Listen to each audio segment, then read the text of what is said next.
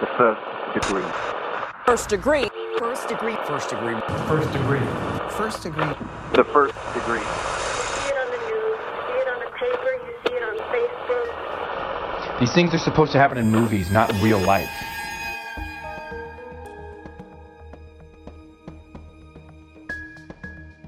She did have an empathetic heart, and that's what got her in trouble. She wanted to rescue everybody, and she's seen the best in them, and she's seen the little bit of good in him at times, and that she had this magical thinking that with enough help, she could be that person. He wasn't that person before she met him. He wasn't with her or his parents. He wasn't that way with anybody. All I can say is that if he does get out, what kind of society are we that we see brutal mutation of another human being and we give them a second chance to come out and be good or whatever? It doesn't work that way. If we let them out, it's a big black mark on our society, because what does that say about us? Welcome to The First Degree, the true crime podcast that you might end up on. My name is Jac Vianick. I'm sitting here with Alexis Linkletter. She's, again, looking like Steve Jobs over there. Thank you. Looking good today. I like a monochrome, dark color. Yeah. You know, the only downside now is that I have a very slobbery dog mm. who every time I touch him, there's like a snail trail of slobber yeah. on me. Yep. And it does stand out in the, uh, there's one right there, see? It yeah. does stand out against a dark color. So that's my only downfall at the moment. But otherwise, my morning routine has been very streamlined. I love it. You're looking really chic. Thank you. Before we start today's episode, I think I wanted to tell everybody about our Patreon, because we have something kind of fun coming up on our Patreon. Do you want to tell our listeners what we have brewing? Yes. So I think everyone's aware of the Patreon perks. For our Patreon, you get an extra episode per week, a yep. fully researched true crime, amazing episode where we deep dive into a case, but also you get other perks too. And we haven't had a two-part episode in a while, but we are having one next week, and we are going to release both parts on our Patreon the same day as we release part one. So if you want the episode early, you are going to be able to get it. If you're already subscribed to our Patreon, you'll get them at the same time. You won't have to wait. Sounds like a brilliant situation to me. Yeah. I remember when we were doing a lot of multi-parter episodes back in the day, people would get so mad that they couldn't binge it. So we're trying to like alleviate that pain for you. So if you want to listen to everything together and have everything tied up in a little bow, uh, it'll be available on Patreon. But if not, of course, it'll be available the next week. So I thought that would be fun. And also Patreon, you get video of Killing Time. So if you want to see yes. our beautiful faces, the whole episode, every week of Killing Time of us shooting the shit, all on Patreon. And when we say beautiful faces, we really mean Jared's beautiful face. Well, his beautiful hair, really. Honestly, it's it's a whole it's a whole vibe. That being said, though, we really do uh, we love our content on Patreon. Um, yeah. it, we have a little bit more freedom to explore cases we wouldn't normally get to, right? And you know, we just we hope all of you um, explore that at some point, because we it's a fun situation we have going over there. Yeah, it's where we get to be ourselves. Totally. Um, okay, so today's date. Are you ready? Give it to me. So it's April fifth. It is Bell Bottoms Day, which I love. Huge fan of Bell Bottoms over here. I had a whole phase in uh, probably eighth, eighth grade, ninth grade. It was huge Bell Bottoms on Long Island. It was the time. Oh, yeah. Mine just never left. I've been wearing them since I was like thirteen years old. Um, it is also National Raisin and Spice Bar Day, which sounds disgusting, but also National Deep Dish Pizza Day. Oh my God, that sounds amazing. And it's also National Caramel Day. There's a lot of good food days Deep out Dish today. Pizza Day? I need a pizza. Just cheese, please, anything. Oh my goodness. Jeez, great please. days. I, I know. Well, that is enough of that. We're going to get into the case right now. So let's turn down the lights. And turn up your anxiety. Because this could be you.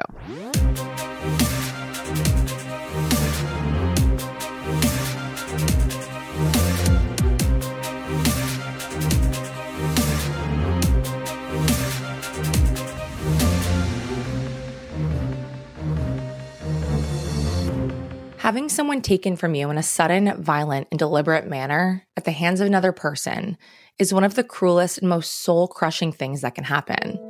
And our justice system does what it's supposed to do. The perpetrators of these types of crimes are supposed to see out the rest of their days from behind prison walls. But for so many families whose loved ones have been taken from them, the certainty isn't a comfort they're afforded. It's an emotionally savage thing for people who have already lost so much to have to continue to fight to keep their loved one's killer behind bars in order to protect society from them. And as convicted murderers repeatedly apply for parole over and over, as the law says they're entitled to, the family is traumatized over and over again each and every time. And some families fall apart at the seams under the stress of these circumstances, but others, like the one we'll be talking about today, stuck together and grew stronger with a common goal in mind, keeping a dangerous killer and others like him behind bars. So we begin today's case on October sixteenth of two thousand five. It was only seven weeks since Hurricane Katrina wreaked havoc across the Gulf Coast of the United States, killing almost fourteen hundred people. The Category five storm devastated New Orleans, left hundreds of thousands of people homeless across Louisiana, Florida, Mississippi, and Alabama, and caused one hundred twenty-five billion dollars worth of damage. In the world of pop music, Gold Digger by Kanye West and Jamie Foxx was in the number one spot, while Shake It Off by Mariah Carey Carey held steady at number two.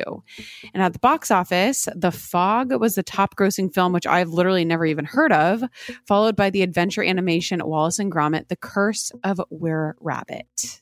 I remember The Fog because it you was do? starring Tom Welling. And he's oh. a he's a favorite of mine for sure. Oh, yes. So the setting for today's case is Oceanside, California, which is somewhere I'm very familiar with as I lived part of my life in northern San Diego when I was growing up, so very familiar with Oceanside. It's situated on the coast of Southern California in the city of around one hundred seventy-four thousand people, and it's located about thirty-seven miles north of San Diego and eighty miles south of Los Angeles. And it's the site of a former Spanish mission, Oceanside, as the locals used to call it, and it was popular with tourists thanks to its beaches and architecture, making it the ideal place for many people to have a vacation home. It's also home to the California Surf Museum and is a setting for the T V crime drama Animal Kingdom. And we're fortunate today to not have one, but two first-degree guests. Glenn and Claudia live in the Tri-City area, which includes Oceanside. And after the couple married in the nineteen seventies, they went on to have two daughters who were two years apart. Their youngest daughter, Nicole, was born on September twentieth, nineteen eighty, and grew up with her family in Cathedral City, not far from Palm Springs. By the way, that's my sister's birthday, and she's perfect. Oh. So honestly, great dates all around. Oh, yeah. So as a kid, Nicole was a vibrant, free spirit. She was active, she was creative, she was outgoing, and she loved drawing so much her parents had to constantly touch up the paint on the walls. As a child, she was delightful, and she would bounce from one room to the next. That was her personality. She drew on everything, walls, concrete. She was a drawer. She was on the swim team. She was in peer counseling. She played the trumpet. According to her parents, Nicole was lively and energetic, but had a stubborn streak and drove her car way too fast for their liking. Nicole was good-naturedly mischievous, and Glenn even had to nail her bedroom window screen shut so she wouldn't sneak out. Classic dad move, you know? Yeah, I know. They're either taking doors off hinges or nailing windows shut. I, yeah. My my dad could probably relate. So the loyal and fun-loving young woman was also a fan of musicians like Janis Joplin, The Doors, and Kurt Cobain. Excellent taste in music. Mm-hmm. And she was the kind of person people naturally warmed to, someone who could walk into a room and be best friends with anyone and everyone in five minutes. She could walk into a room full of people and she would know everybody's name, and she'd leave and have a nickname for everybody. She wanted to be a hippie. Yeah, she had a hippie stage. But more having a hippie soul, Nicole was a real empath with a big heart, and not just for her family and her friends, but for bigger social causes as well. And she wasn't just all talk. She actually did something about these things that really pulled at her heartstrings. She loved us deeply, deeply, deeply. She always had a heart for the homeless. Ever since she was a little girl, we'd go on vacations and we'd go through the bigger cities, and there was a soup line. She'd want us to circle around the block because she had a heart for them. She would ask us to go through the drive-thru, get food for the the ones she spotted. So we did. When Nicole was around twenty years old, she followed her older sister, Danetta, and moved to the San Diego area. The pair were really, really close, and they were like two peas in a pod. They were as close as sisters could be, so much that their voices, inflections, and mannerisms were basically identical. They were so close that when they moved out on their own and they used to call me, I used to have to talk to them for a while because I didn't want them to know that I didn't know who I was talking to. I used to have to wait and just like until they made one mistake and I would know. And Nicole loved life in San Diego. And as a young woman of just twenty, she was figuring out what she wanted to do with the rest of her life. She developed an interest in nutrition and began taking classes at San Diego Mesa College while she explored the field. In July of two thousand four, a now twenty-three-year-old Nicole, who was still living in Oceanside, met and started dating a new guy, and his name was Eric Nathaniel Merrim, and he went by Nate. So he was born and raised in Napa with his older brother, and the twenty-four-year-old at the time seemed to be going places. And after graduating from Vintage High School in nineteen ninety-eight, Nate got a scholarship to U C L A, which is no easy task, where he'd maintained a near-perfect G P A studying psychology, which, again, not an easy field. And Jac went to U C L A. She can tell you that it's it's a very competitive school. Very competitive school. I actually got a scholarship, too, but I was studying art, so uh, I think his classes were a little bit easier than mine. Right. So beyond that, Eric was also a talented athlete on the track team with dreams of qualifying for the Olympics one day. But at some point, things for him kind of just dropped off. And this kind of makes him seem like he kind of, you know, peaked in college peaked. when he was at U C L A. You know, you either peak in high school, you peak in college, or you peak in your adult life. And he was a college peaker. He was a college peaker. And sometime after graduating in two thousand two, Nate kind of had no firm career plans. He was kind of just, you know, in limbo, sort of. And then inexplicably, the guy who had earned his impressive degree quietly moved to San Diego, where he started working in construction as a concrete finisher. So nothing to do with his college degree. He was a javelin thrower going out for the Olympics. And we met him once. Nicole brought him home. And then we took him to the party of some friends of us. And he stayed off by himself. And he's kind of like a loner. So life continued as usual. Even though Nicole and Nate were dating, she still hung out with her sister Danetta all the time and had a great group of friends. In the summer of two thousand five, Glenn and Claudia decided to move a little bit closer to where their daughters were. They moved to Carlsbad, and this is the town next over from Oceanside. And obviously, everybody was really, really excited that they'd all be closer together. We met him when we moved to the coast, and he helped us move in. We really didn't know him other than what Nicole would share with us. Glenn and Claudia were loving living close to their girls, but not long after they'd moved, one day in the fall of two thousand five, they opened their door to a nightmare, one that they still haven't quite woken up from. Nicole had been killed. And as someone who spoke at length to this couple, this devastated this family. And the scenario they described when they learned the news is something I wouldn't wish for anyone. So obviously you all have the same questions we do. What happened? Why? How could this happen? And we're going to answer all those questions for you, but we're going to go back.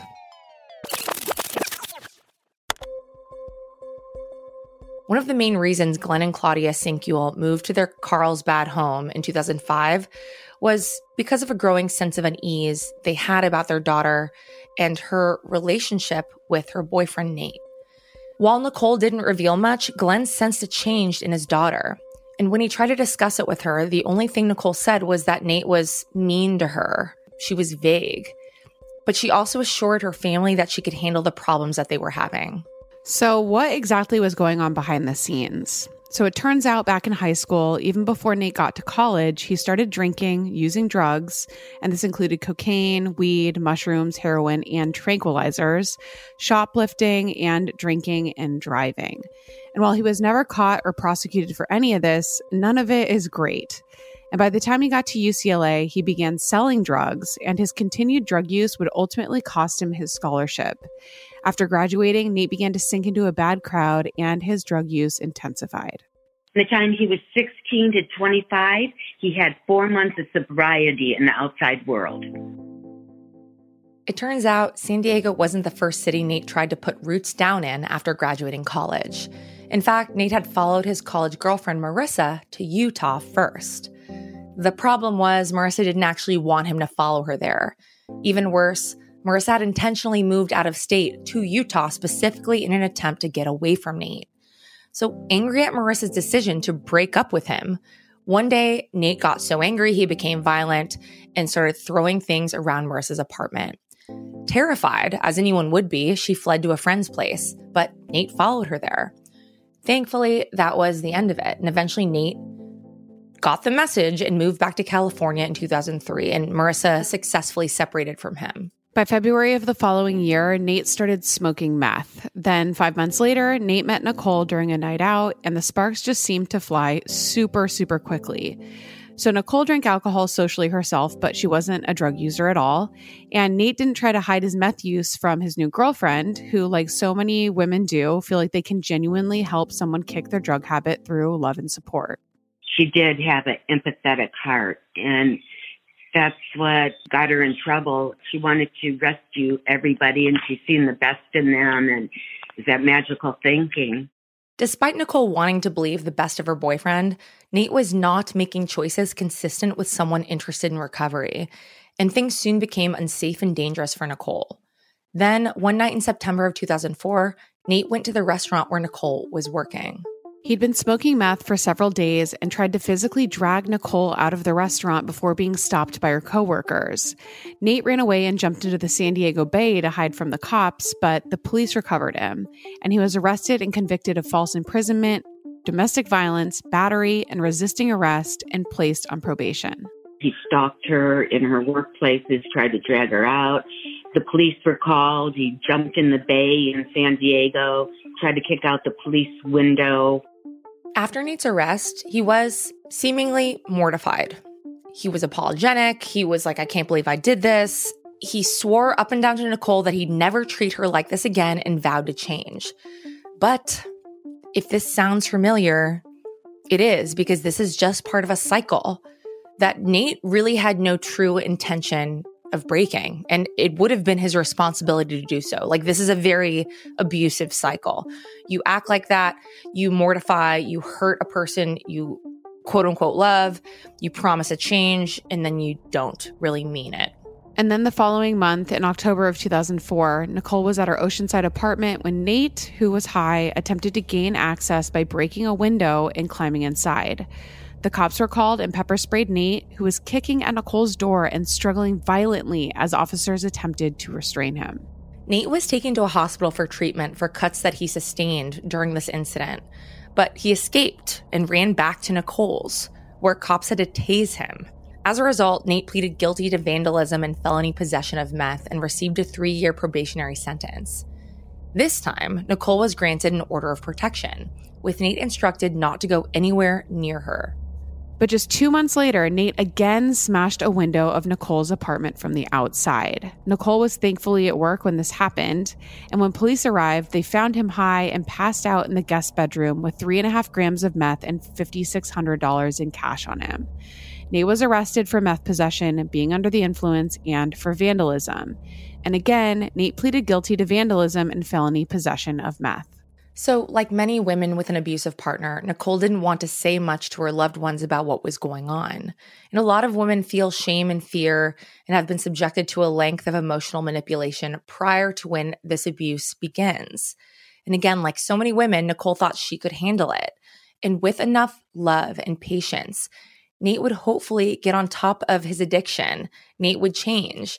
And that's what he told her he was going to do, and said that, you know, his addiction was the reason for his violent behavior.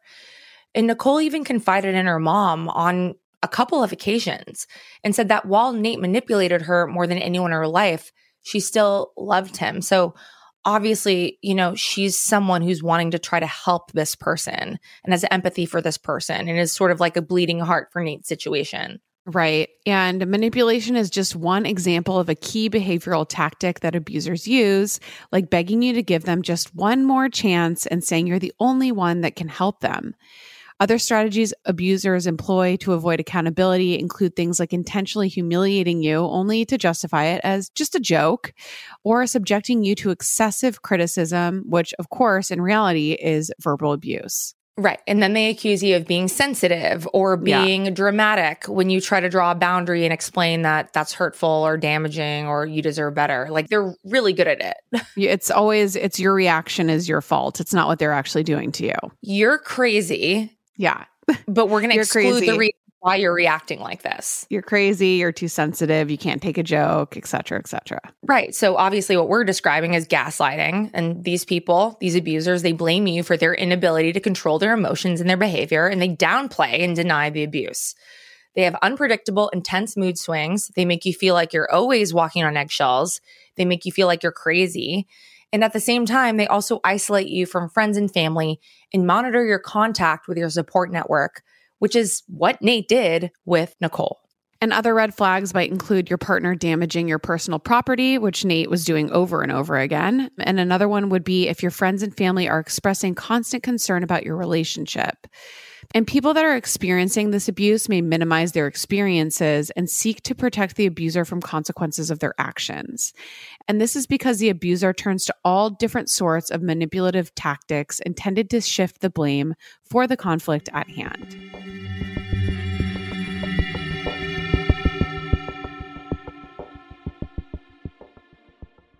When I was growing up, I took French in high school, but I could never get the language to stick. I wanted to be fluent so bad, but it never happened. I just couldn't focus and I couldn't practice enough and it didn't work. But thankfully, there's Rosetta Stone, which is the most trusted language learning program, and it's available on desktop or it can be used as an app on your phone or tablet. Rosetta Stone is different. It immerses you in so many ways. And with its intuitive process, you can pick up any language naturally. First with words, then phrases, and then sentences. And before you know it, boom, conversations. Plus, with Rosetta Stone's true accent feature, you'll get feedback on how well you're pronouncing words. It's like having a personal trainer for your accent.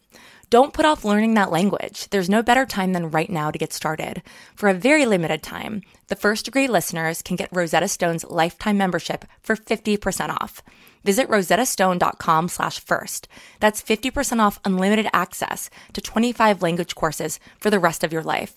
Redeem your fifty percent off at rosettastone.com slash first today. Okay, so it comes as no surprise that I have absolutely no idea how to cook. I don't want to learn how to cook. It's not really my thing. But when I tried Factor meals, it was a freaking game changer. So Factor's fresh, never frozen meals are dietitian improved and ready to eat in just two minutes. Yeah, two minutes. So no matter how busy you are, you'll always have time to enjoy nutritious, great tasting meals. So the first time I tried Factor meals, I was actually blown away because I'm like, That's it. That that's all it is. Two minutes. And the meals are so delicious. With thirty-five different meals and more than sixty add-ons to choose from every single week, you'll always have new flavors to explore. And you can treat yourself to restaurant quality meals that feature premium ingredients like filet mignon, ooh, fancy, shrimp, and blackened salmon. Like I said, they're so easy to prepare. I love them. So head to factormeals.com slash degree fifty and use code degree fifty to get fifty percent off your first box plus twenty percent off your next month. That's code degree fifty at factormeals.com slash degree fifty to get fifty percent off your first box plus twenty percent off your next month while your subscription is active. It's almost summer, and the best and most sustainable way to shop for a new season is on the real real dot com. The RealReal is the largest and most trusted source for authenticated luxury resale. It's the only place you'll find brands like Hermes, Cartier, Prada, Dior, Staud, Zimmermann, Jacquemus, and more for up to ninety percent off retail. ten thousand plus new arrivals land every single day from hundreds of brands you love, all authenticated by a team of in-house experts. Whether it's that perfect wedding guest look, a new summer sandal, an updated beach tote, resort wear for your summer vacation, you're bound to find exactly what you're looking for, plus deals you won't get anywhere else on the real real dot com. Visit the real real dot com and use code FIRST at checkout for twenty percent off. Terms apply.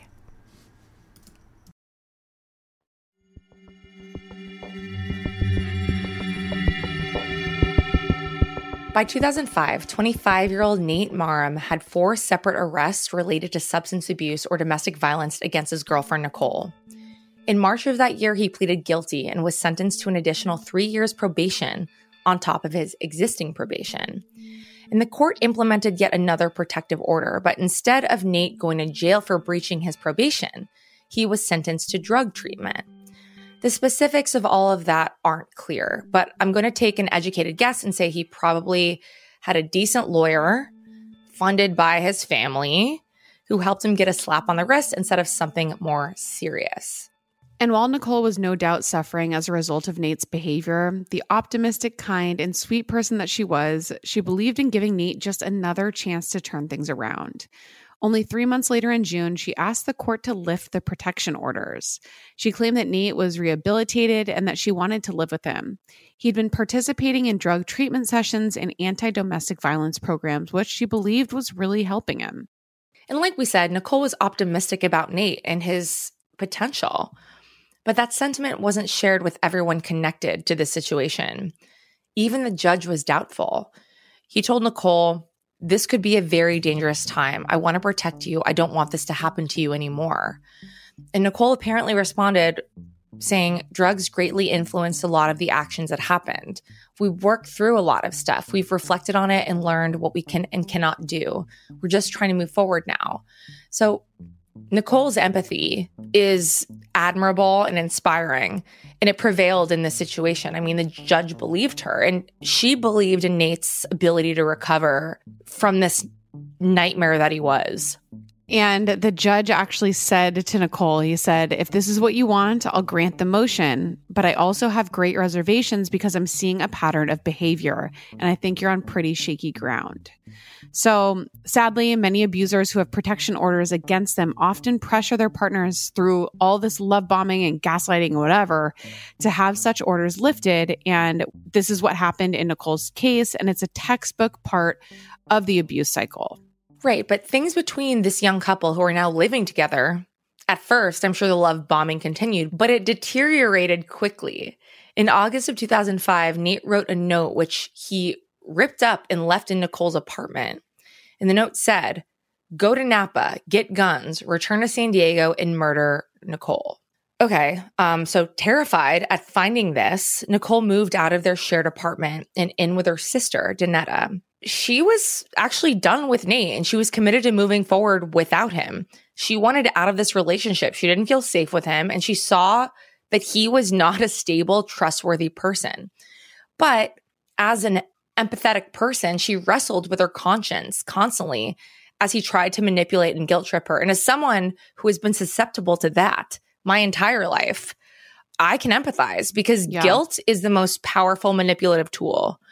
People who make you feel bad for how they're feeling, if you're a person who's receptive to that, which Nicole was, right? That is a very powerful motivator. I mean, just now am I learning how to not let that control my my actions, you know? Right. Um, and I'm sure a ton of people listening to this can can resonate with that, where it's like, imagine a parent guilt tripping you. I only have a couple good years left. Or whatever they say to hurt you, to be like, wow, pulling out my heartstrings, gonna yeah. do it. I mean, that's what he was doing. That's it's a powerful tool. Well, and she, Nicole also is just like the perfect victim for somebody like, uh, you know, bordering on like psychopathic, having no empathy, very manipulative. Like her having this like this over empathetic heart is just like it's it's the perfect victim for somebody like that, and it's really heartbreaking. Absolutely. Like she's a person who wanted to help the homeless and wanted to help whoever. And it's like someone who's convinced you to love them. They'll just use this like amazing quality as they'll use the one, they'll love bomb you and be like, use the guilt tactics. Like that shit really works. And it's a very manipulative, yeah. like it's crazy. And you know, it never should have happened. So the following month, Nicole actually got her own bungalow-style apartment on North Nevada Street in Oceanside, only four blocks from the beach. Like, sounds fucking amazing, to be honest. And she gave her neighbors the heads up about Nate, and she told them that she was scared of him. But Nate wouldn't relent. He kept trying to penetrate the walls and the boundaries that she kept trying to lay down. And eventually, Nicole gave in, and she allowed Nate to stay there on and off to keep some of his stuff in the apartment with her. So meanwhile, like we said earlier, Glenn and Claudia had moved to Carlsbad, which is close to where Nicole and Danetta were living. They were nearby, and this was meant to be a super happy time, but they were all worried about Nicole, and they were worried about this man in her life. And everyone suspected there was abuse, but they couldn't coax much out of her. And she was an independent woman in her mid-twenties, right? They didn't want to be too overbearing. And because if you are, people just wall you out. And she's an adult. You can't, they can't treat her like she's a kid. Well, it's super delicate. We talk about this with friends sometimes. If your friend's in a shitty situation, it's like you have to be tactful, because if you're too critical, they will just push you out of their lives. Yeah. Then you can't help them at all, right? So they were doing their best to navigate that. And Nicole was also responsible. She was supporting herself. She had this apartment. She was working hard. She had goals. So they were like, we don't want to pry too much. You got this. You know, you seem like you have it. And we also don't want to throw you off where you're then walling us out of your life. So then on the night of October fifteenth, Nicole was at her parents' place with some of their friends. And at the time, she was in a cast because she had broken a left foot when she was riding her bike on her twenty-fifth birthday just a few weeks earlier. So at her parents' house, everybody was having a really good time. There was pizza, there was drinks, there was good times, and everybody was actually signing her cast at the party.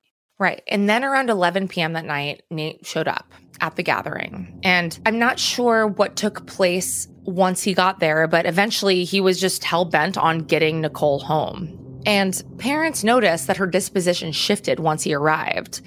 And she got a lot more subdued, and she became the opposite of her normal bubbly self.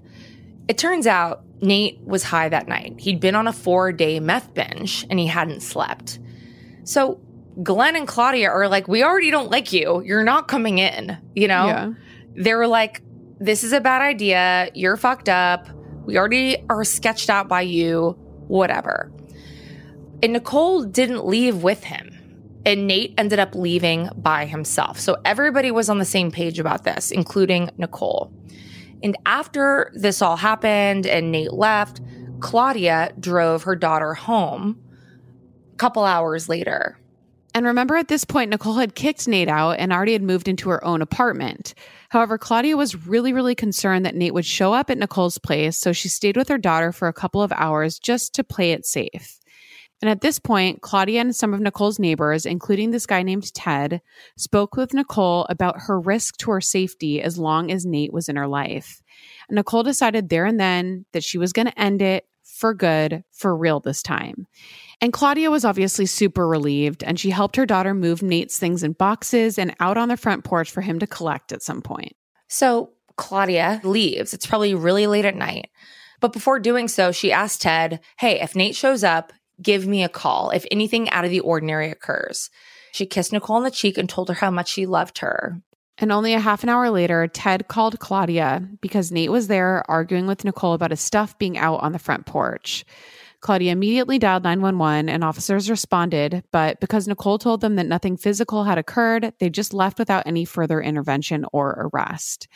Nicole relented and let Nate put his stuff back inside her apartment, but then he took off super angry. Right, and it turns out that same night that Nate had also gone to Nicole's sister's house.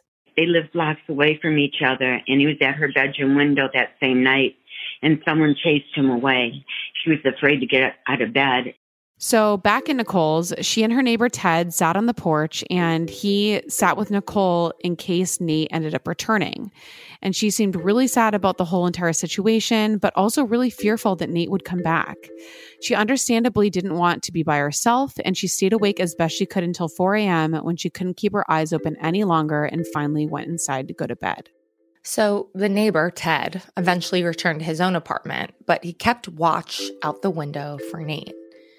And unfortunately, Nate did in fact come back.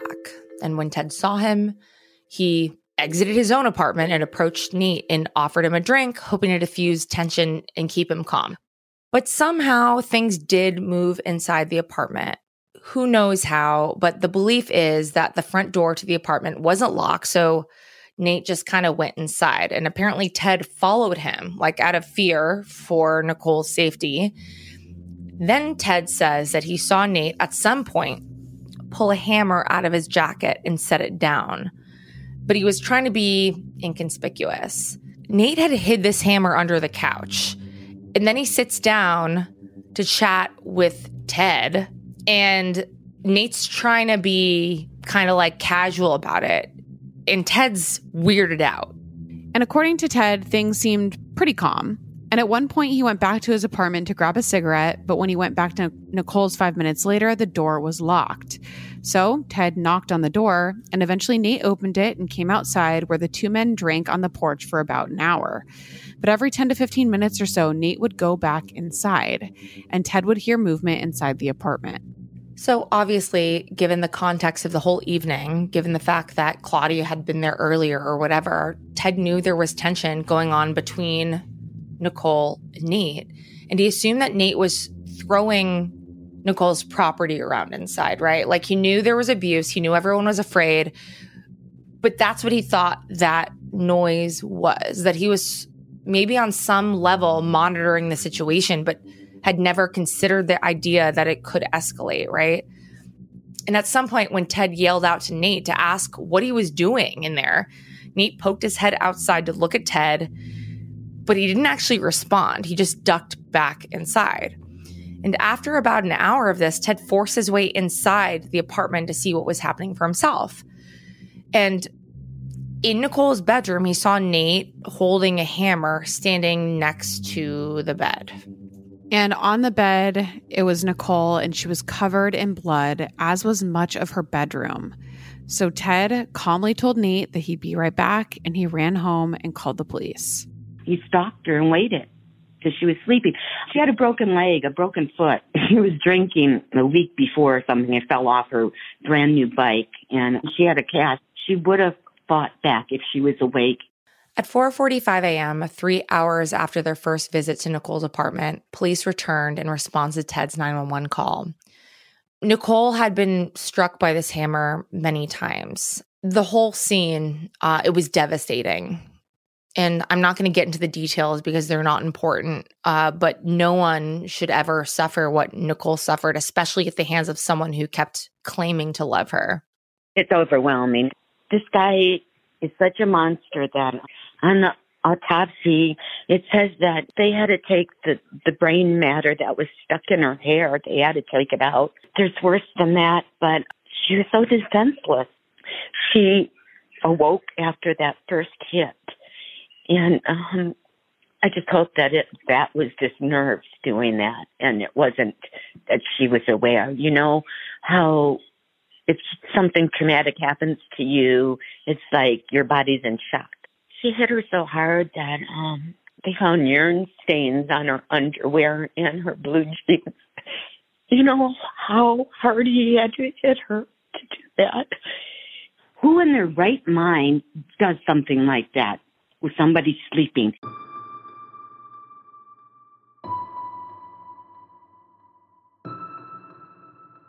So this wasn't a case of whodunit. The police knew exactly who the monster was that they were looking for, and they tracked Nate down in his car four miles away and arrested him.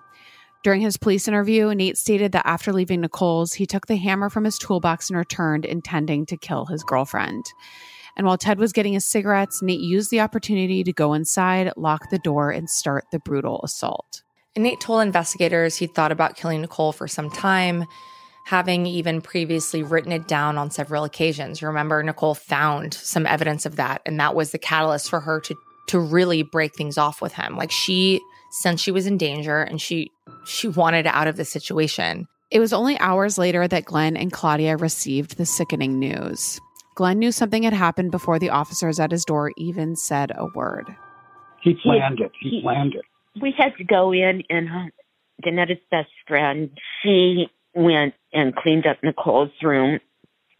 And then Glenn and I and Glenn's sister and niece, we went over after that was done to move her furniture. And I went in Nicole's bedroom, and I knelt down, and, and the carpet had soaked up her blood in. So it was on my hands, and I couldn't move. Glenn came in and took me in the bathroom and washed my hand, and we watched her blood go down the drain. That was my last, that was my last touch of life. Three days later, Nate was arraigned in court and pleaded not guilty to first-degree murder. He was held without bond. If convicted, he was facing twenty-six years to life in prison. Nicole's murder was the first homicide stemming from an active domestic violence case in the city attorney's office for five years. And there was no question there had been an abject failure of the system in protecting Nicole, and all of those involved now had to face the music. And while awaiting trial, in early November, the city attorney's office ordered a full review of the two domestic violence cases their office had prosecuted against Nate, and everyone who had been involved was required to participate.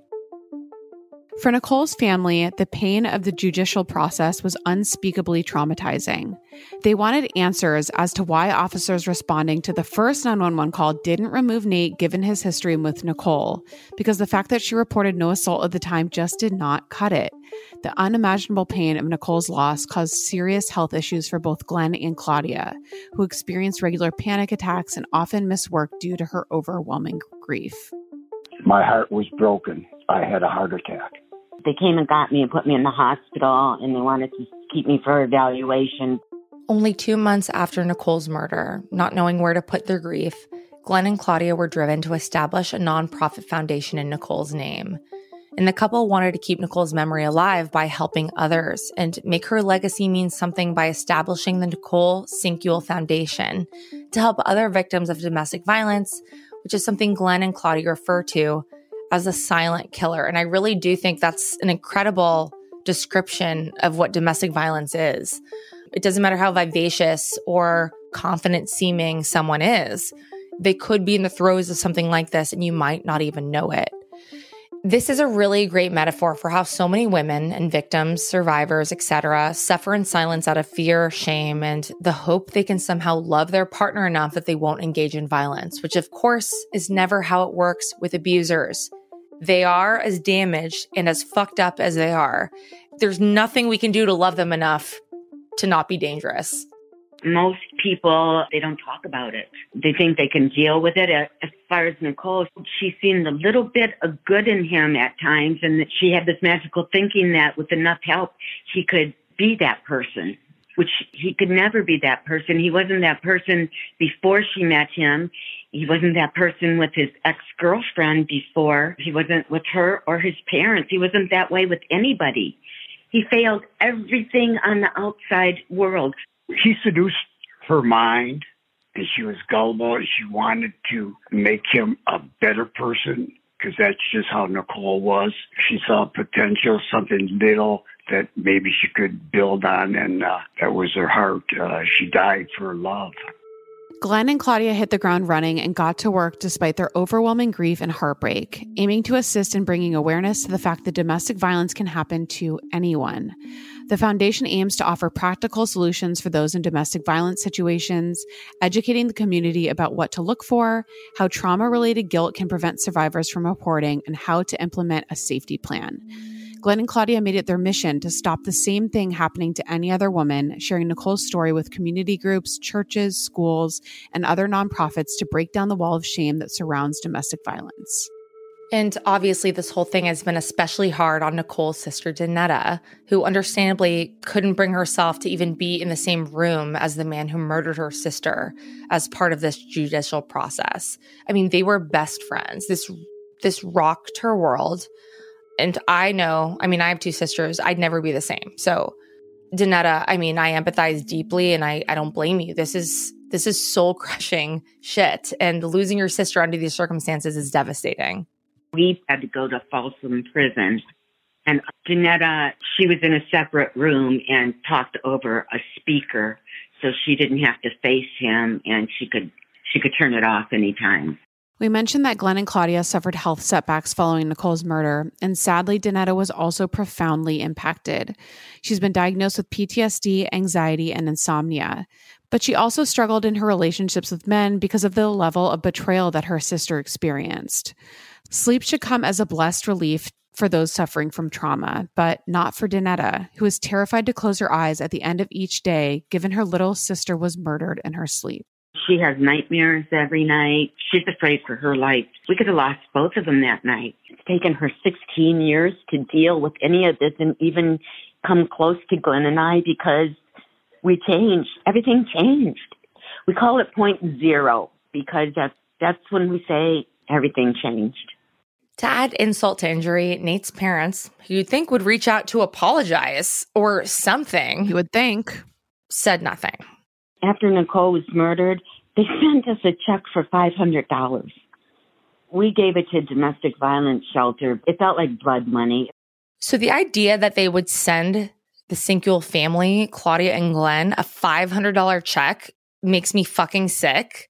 Oh my um, God. You cannot put a A price a tag price on somebody's tag fucking life on or on your grief and like the hole in your life that is created at their with their loss. And it's like I would be I would have rather had heard nothing than receive oh, a yeah. five hundred dollars check. You're monetizing like it's like you think five hundred dollars is going to do shit like it's that helps disgusting. With a bur- first of all doesn't a burial it, these days. Forget it. It's thousands and thousands of dollars. But your insignificant fucking contribution adds insult to injury. Yeah. And it makes me, when they told me that, Claudia and Glenn, I know you're going to listen to this. I connected and bonded and love both of you so much. It made me so fucking angry. Like for what they'd already suffered, yeah. I couldn't fucking believe it. I was like, I cannot believe you would offer five hundred dollars as like a sympathy offering. Like, fuck yourself. Send that to your no. son's commissary. It's uh, it's one of the most disgusting things I've heard I in hate a it. long fucking time. Bad.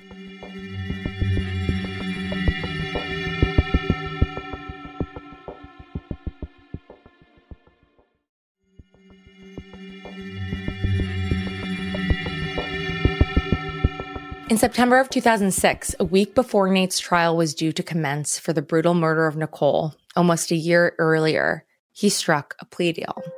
The now twenty-six-year-old pleaded guilty to second-degree murder, and he would face sixteen years to life in prison. And at Nate's sentencing in February of the following year, the judge was deeply critical of the system that had allowed Nicole to be placed at such risk. He said the criminal justice system was unable to convince Nicole to get as far away as possible from him. We as a society have let Nicole down.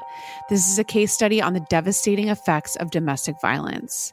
And as for Nate, according to the K E S Q News, the deputy D A felt that there was no remorse due to the killer's flat affect and emotionless presentation.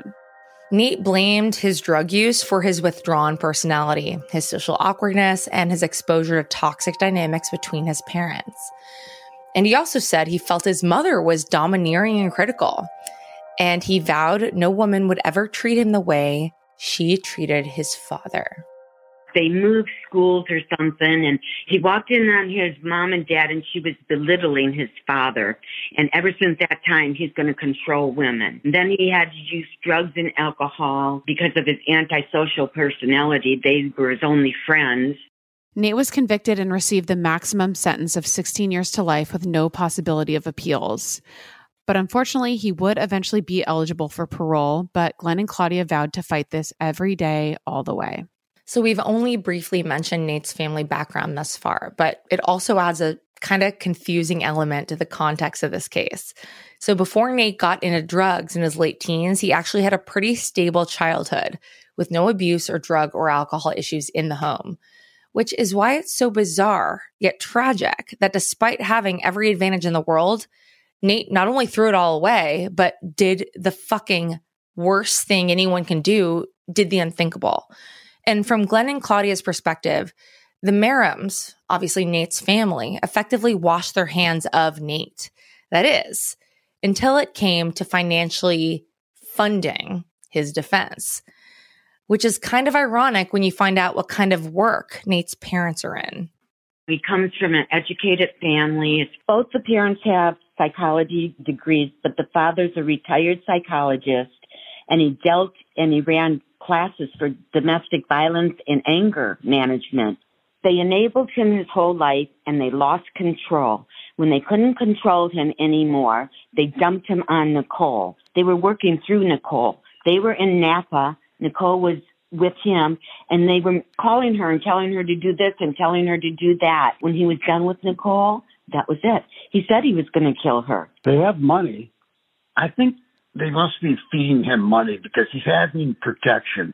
in there, we believe. He said that they are giving him finances, but they're paying, he's paying for his lawyers. So Nate went to prison, but then in two thousand nineteen, thirty-year-old Nate became eligible for parole, and he'd since been diagnosed with a personality disorder. But despite his contrition, the board had concerns about his lack of insight and the risk he continued to pose to the community. He was denied the opportunity to apply for parole again for another five years.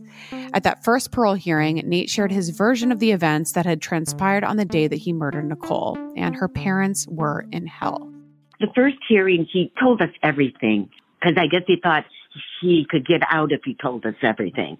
But Nate petitioned to advance his next hearing, so he next came up for review again in November of twenty twenty-one, just two years later. Like, think of Nicole's family having to do this again. Oh my God. And this was unexpected for them, and they don't want to listen to Nate deny the abuse and the physical and verbal abuse that he subjected Nicole to, and also his previous relationships. Like, he, they didn't want to listen to this, because obviously that's all lies. He abused his ex, Marissa, the same one who had tried to move to Utah to escape him. But Nate would ultimately admit that on the night he committed the brutal, savage murder of Nicole, he went back to Nicole's apartment with the intention of killing her. And he added, though, that he was now very remorseful of his actions, which doesn't do shit to comfort Nicole's family, frankly. Right. And he claimed that domestic violence awareness classes that he taken in prison changed his perspective and helped him understand why his behavior was wrong.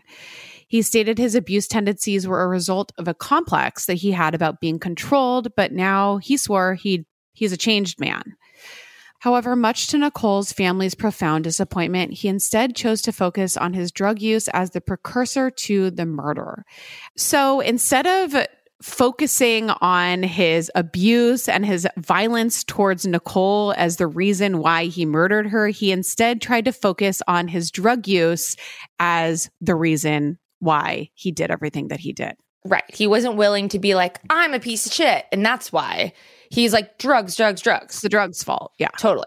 In the beginning, the first hearing, he got five more years. And within two and a half years, he was up for parole again. So the second time, he said he didn't want to talk about the crime in front of in front of us. He says, I don't want to talk about it. Then it's washed away. Just look at my, my good things I did in prison and forget about everything. They've got to look at some of his past. His parents said, they said he changed. He's rehabilitated. Well, you know what? He was still using. He was still using in jail. In making their decision, the parole board considered Nate's disciplinary-free prison record, and they considered his participation in prison programs and a relatively promising psychiatric evaluation. And after mulling things over, the board granted Nate parole. I'm sure you're all, like we are, and like the Sinkules were, stunned at this revelation. They were horrified. This is their worst nightmare realized, right? But more importantly, they were terrified for the next woman who might cross Nate's path. They didn't want another family to experience the nightmare they had been experiencing. And they didn't believe for a second that Nate had developed any insight into the underlying reasons for the horrific, disgusting, vile acts he committed. They believed that he remained a risk for women in society. And as a woman who lives in Southern California, within proximity to this man, I tend to agree. This man does not appear to be rehabilitated. This man does appear to be a danger to society. But yet, despite acknowledging the horrific and aggravating nature of the crime, the board ultimately determined that Nate no longer posed an unreasonable risk to the community. It's fucking insane. Terrifying. As a woman, like, I bet you the parole board's all men, frankly. And it's like, yeah, of course, you're like, well, let's give this man another chance. It's like, why? Because you're not afraid of him because you're a man and you would want yeah. another chance? Fuck you. Yeah, he's probably fine. I feel like I can sleep at night having this man free roaming the streets. Yeah, you probably don't have daughters or wives or whatever, but like, I don't feel good about this. Yeah. Well, and then they said that a re- big reason was because he was young when it was happening. So that's nice. twenty-four is not young. I'm that's sorry. It's not young. It's young for like being ancient. Like you don't have crow's feet or whatever, but your brain is almost developed. And it's like, you're not that young. sixteen would be young. That's yeah, it's why. Not like you're, it's not like you're a teenager. You're an adult. You're, you're almost grown thirty. Adult. You're almost thirty. If you have this weird drive to be violent towards women who draw boundaries with you, you shouldn't be around women, which means you should be in jail. But something that was also coming up during this whole situation with this possible parole, there were some post-release goals he had, and they were the things of fantasy. So Nate actually told the board that he wanted to write a Netflix series, a screenplay, and win a Pulitzer Prize and potentially an Oscar. He also wanted to go hunting with his dad, despite knowing he would never be able to own or hold a firearm. Holy shit, fucking balls. Holy shit. No, no, no, no. The arrogance, the narcissism, the grandiose. The delusion, my God. The delusion. It's like, you want to win an Oscar. You want to, you want a Pulitzer? Garbage sociopaths who take the lives of innocent women don't win Pulitzers. Like, you are a scumbag. Yeah. And you need to know your role before you're ever let out near anyone. Again, this makes me so mad that he was granted parole. I can't fucking believe it. Yeah, and I'm sorry for my cursing. Like, but this is a man who spouted off this delusional shit to a parole board. And they're like, yeah, this sounds good. Let him out. And this is a state we live in. We live in California. We live an hour and twenty minutes from this jurisdiction. It makes me very uneasy. Yeah, it doesn't sound like something like a California thing to do. No. So uh, Glenn and Claudia, again, were horrified by the prospect of Nate walking the streets, as are we. So they focused on appealing to the California state governor, Gavin Newsom, to reverse the parole decision. They started an online petition and reached out to local news outlets to garner support. And thankfully, all of their hard work paid off. When in March of twenty twenty-two, just one year ago, Governor Newsom reversed the board's decision, citing Nate's pattern of violent behavior with Nicole and stating Nate must do more to show that he won't be a danger to women. Fuck yeah, Newsom. I know you're not perfect. No one's perfect, but this was a good fucking call. Every politician kind of sucks, but this was a good call. Yes. And I'm I'm really not a politically active person, and Newsom, who knows? But this was a good call, and that's all I give a shit about, frankly. Because this decision, this time around, had been made by the governor, and under California law, Nate would be required to have his next hearing no later than eighteen months. And that is like the bummer about this, because again, think about the Sinkules and their experience. Like, they get an eighteen month respite from having to fight again, right? So they won the battle, but the war is never going to be over. And this seems so unfair given what they've already been put through. Then we appealed it, and we had a, just a, a short time, three months or something, to take it to the governor, which we did. And the governor found that he was not fit to come out yet. When the governor makes the reversal, the inmate gets eighteen months to try again. And the commissioner said that that was a fair way to do it. Otherwise, they could turn around and appeal it right away. So that's supposed to be fair, eighteen months, but nothing's really been fair. Nate appealed to the governor's decision to the appellate court of California, but thankfully it didn't get anywhere. But eighteen months is virtually no time at all. So how is that fair to the victims' families? If he gets recommended parole again, then we have to go to the governor again and hope that it will be reversed. If the governor doesn't reverse it, then they're out. They're out on the street. Yeah, they're moving the goalposts uh, further and further. In California, an inmate's mandatory minimum sentence dictates when parole eligibility kicks in. In Nate's case, this was twenty nineteen because he received a minimum of sixteen years. And California is currently one of the most progressive states in the country when it comes to proactively reducing the incarceration rate through prison reform. And that's great, right? Because a lot of people are in jail and have long sentences for things like weed, right? That's... yeah. legal now in California. So yes, that's important to get people out of prisons who are serving time for things that are now legal. But there's a trade-off because you can't apply this like consideration for just certain inmates. And now victims of violent crimes and their families suffer because now parole eligibility has to kind of be sweeping to every inmate. And I'm not going to get into the specifics because it's boring. Either way, though, but when an inmate in California has done their time or served eighty-five percent of it for violent offenses, parole is kind of considered mandatory. It doesn't matter how brutal or um, horrific the case is, unless public safety is threatened. But that's a very abstract spectrum. Like, yeah. who's who's qualified to determine whether or not people are safe or unsafe around a person? You know, it's it's a crapshoot. And it's this aspect that's so problematic because of the ambiguity and how that's interpreted. And victims' families do not deserve this stress and heartache. And a key reason why the Sinkules are still so outraged is because to this day, they feel like Nate still hasn't taken full accountability of his actions. He continues to blame his actions on his addiction to drugs. That's another strong feeling of mine, too. He's being productive in prison. He's making things work for other prisoners, and so he should stay right where he's being productive because he is evil out here in the world. As ugly and devastating as meth and addiction can be and is, it's a fact that most addicts don't hurt people. Most alcoholics don't hurt people. Most heroin addicts don't hurt people, right? Like, most people addicted to drugs just hurt themselves. Yet Nate uses it as an excuse to distance himself from his abuse of Nicole and his murder and disgusting, abhorrent acts towards Nicole and his generally shitty attitude towards women. And he still hasn't been able to explain the nature and extent of the violence he inflicted on this innocent woman who was just sleeping.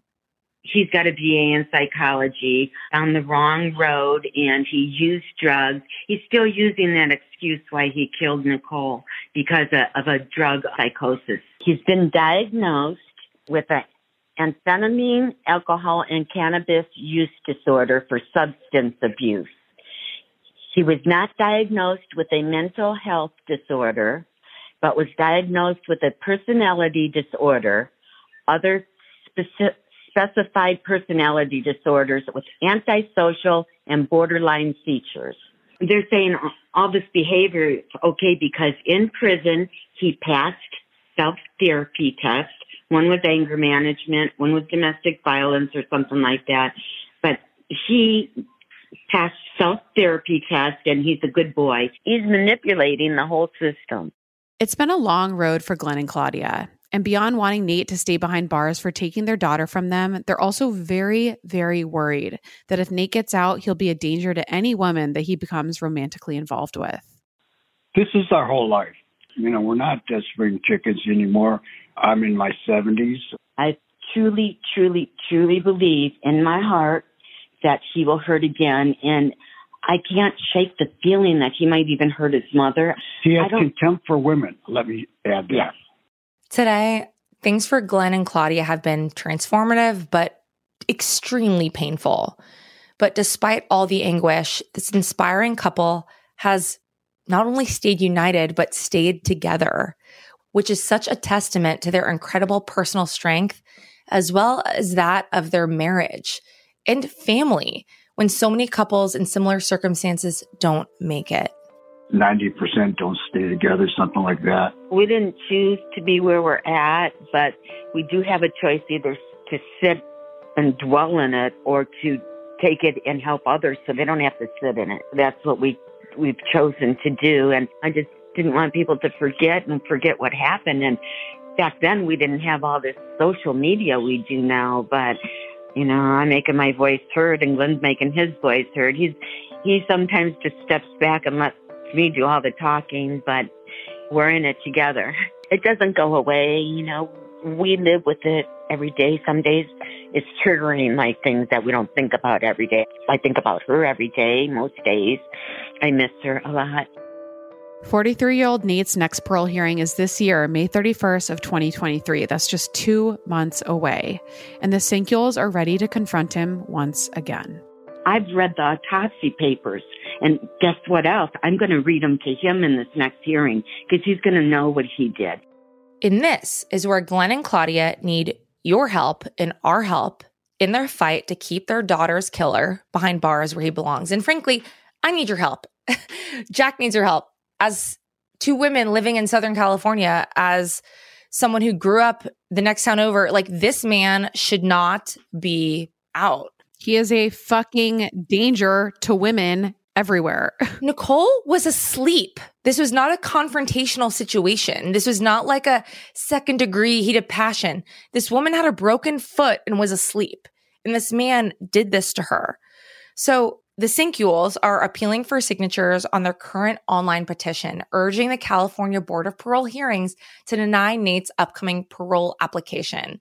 So we're going to include links to all of the relevant websites, including the Nicole Sinkule Foundation, as well as contact information that you need to reach out directly to both the California Board of Parole Hearings and Governor Gavin Newsom by letter and by email. But more importantly, we can send letters directly to the Sinkules, who will help aggregate all of that and and use it to help keep their, you know, daughter's killer, this psychopath, behind bars. And we should all be fighting for that. And we're going to put all the information you need in our show notes, links, email addresses. We we got you, but please do this. You know, um, this couple who I feel profoundly connected to because of the pain they're in, like, we have to help. This guy cannot get out. And these two are working so hard. This is their life's mission. So it's it would mean the world if you could, you know, do the extra step, do the extra thing and help them. We just got to make a noise. If he does get out, what kind of society are we that we see brutal mutation of another human being and we give them a second chance to come out and be good or whatever? It doesn't work that way. If we let them out, it's a big black mark on our society. Because what does that say about us? I don't know where God's leading us, you know, but I yeah. just know that We got to we got to take a stand. And, if, you know, if you don't say nothing, nothing gets done. Nicole was completely defenseless when she was killed. And the effects for her family are not only lifelong, they're not only traumatizing, it's soul crushing. I mean, this is the purpose of this family now. All Nicole did was implement a boundary, only to be killed for it. And Glenn and Claudia are incredible parents who want to honor their daughter's legacy, but they can't trust the justice system to make the appropriate decisions, which is so important given Nate's history. Yes, he's only killed once, but even before that, he was a repeat violent offender against women. Despite learning a lot of key buzzwords and participating in the right programs to tick all the boxes in his favor while he's in prison, we cannot trust that Nate has internalized what he claims he's learned, because there's nothing meaningful to suggest he's actually changed. What we do know is that abusers like Nate reemerge to re-terrorize women all over again, causing more pain, leaving more parole boards with blood on their hands, and more shattered families to pick up the pieces. So we can't stand by with this. Nate's got to stay in jail. And Nicole means something, and this is important to everybody. So all of you, we're giving you the info. We're going to encourage you to help us keep Nate behind bars.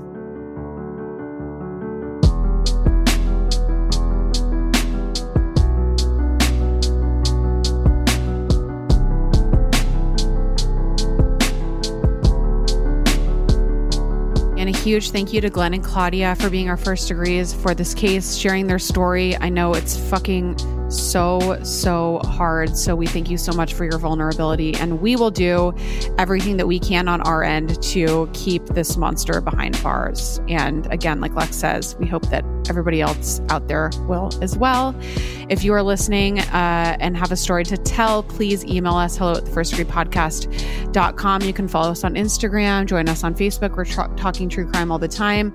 Join our Patreon for bonus episodes, and stick around tomorrow because we'll have a brand new episode of Killing Time right in your feed.